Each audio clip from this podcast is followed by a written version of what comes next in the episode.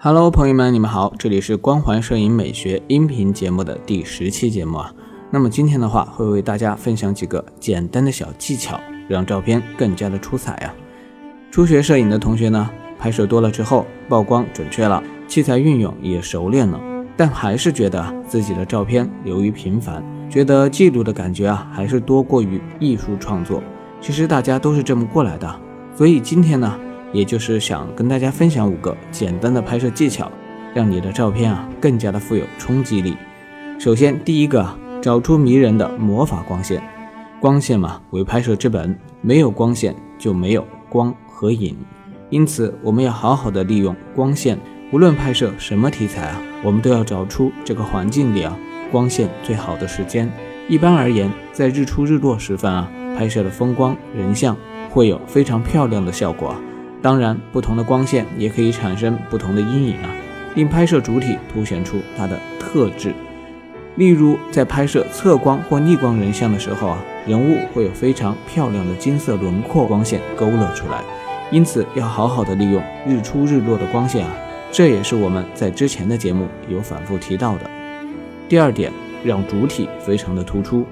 有时候呢，一幅照片啊，不用包含大量的物体，简单的背景配合一个非常突出的主题啊，就能成为一张很好的照片。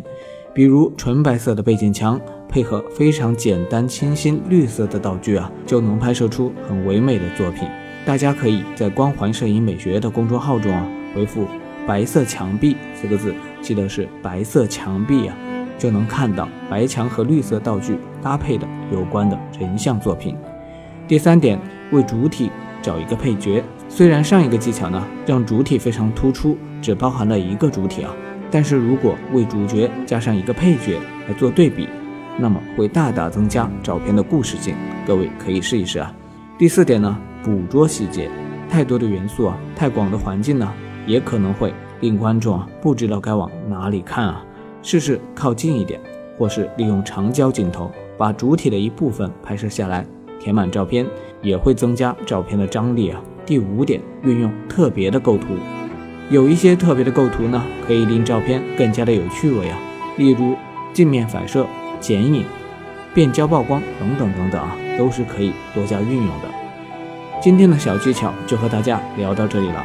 如果大家听音频不过瘾啊，想看本音频的文字配图版本呢，可以登录我们的微信公众平台，回复摄影小技巧，记得是摄影小技巧5个字啊，即可查阅到本音频的图文版本。在微信中直接搜索光环摄影美学，就可以找到我们的公众号啦。我们下期再见，拜拜。